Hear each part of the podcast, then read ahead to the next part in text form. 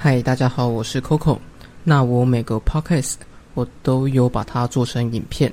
那如果你想要看会动的有画面的，你也可以去我的 YouTube 频道帮我按赞订阅分享，谢谢。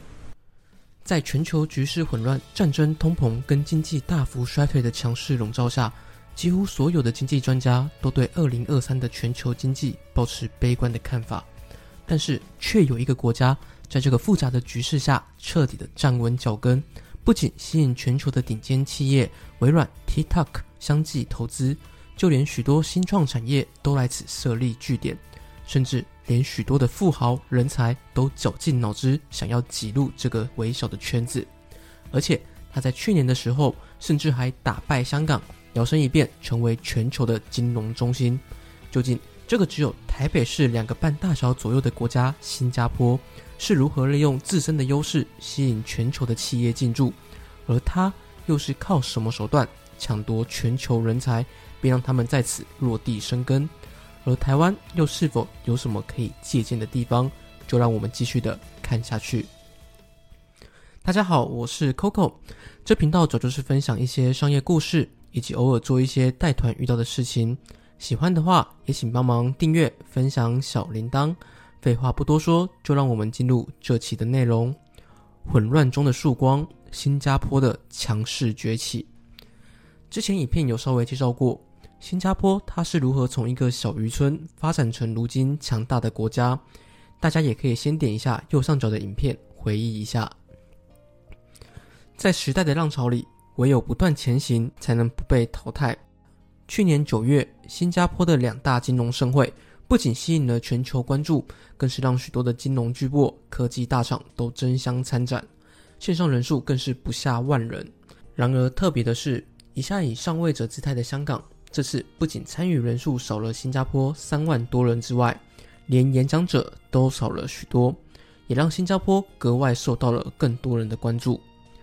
为何在俄乌战争、全球通膨、中国疫情的危机下，许多人才举家迁移而来，而新创产业更是以此为据点拓展海外，甚至连美国的金融巨擘摩根斯丹利都选择在此举办全球的法说会。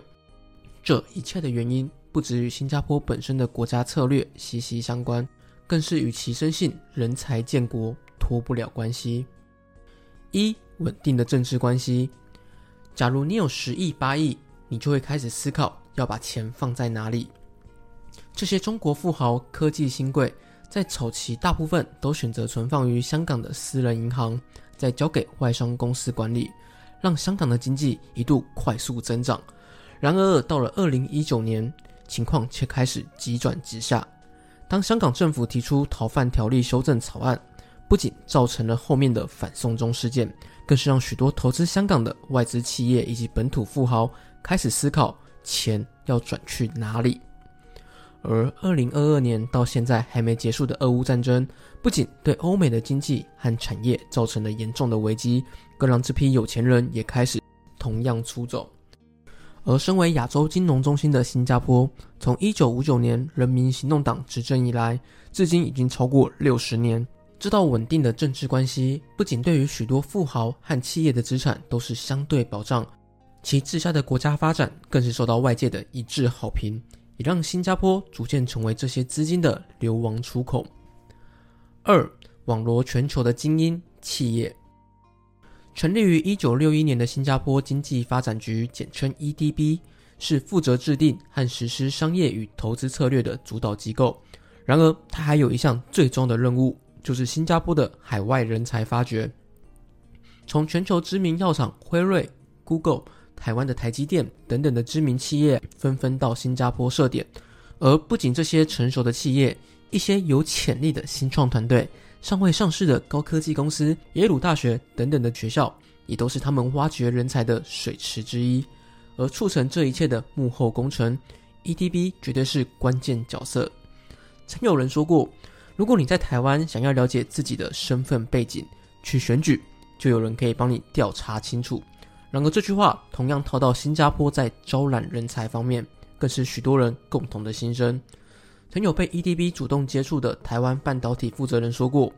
他们的调查是真的很细，不仅会主动拜访他们海外据点的办公室，甚至掌握了他们的海外差旅行程。而且一旦他确定你就是他们所需要的企业或是人才，便会举国家之力来设计一套几乎难以拒绝的优惠措施来邀请加入，并且连移民、小孩上学等等的相关问题都会帮你处理的妥妥帖帖，可见他们对于人才及企业的重视。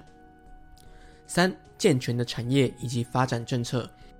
在新加坡申请成功的新创产业对许多投资人来说都具有强烈的魅力，因为在新加坡政府不仅对企业有完善的体制与管理，而且它的金融相对稳定跟透明，更是拥有强大的基础建设和交通脉络，让企业可以以此为中继站拓展到亚洲的各个国家。另外对于新创产业更是倾国之力在投资发展，不仅对外网罗人才，对内更是从各个学校便开始培养跨国经验，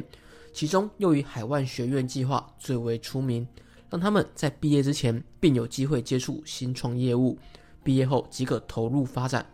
然而不仅如此，政府更是提供资金、地点以及协助国际企业投资这些新创产业，并举办新创内的人才交流，不仅解决了新创最大的问题资金不足，更是让新创的风气在新加坡开始蓬勃发展，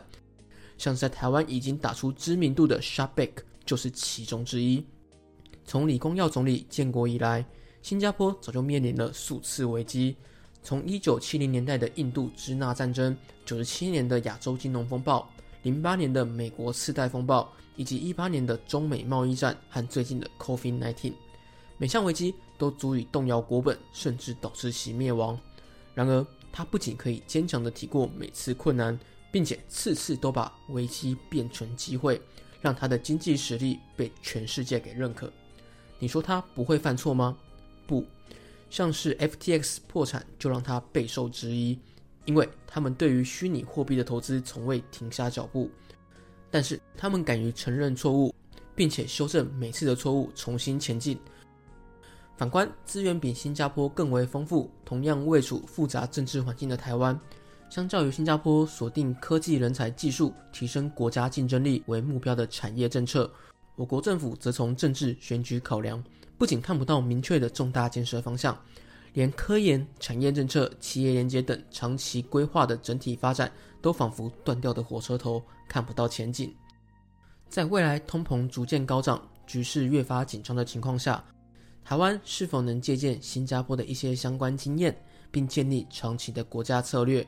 并彻底打破一直以政治选举为考量的经济政策？就让我们继续的看下去吧。以上就是这期的内容，喜欢的话再请帮忙订阅、分享小铃铛。我是 Coco， 我们下次再见。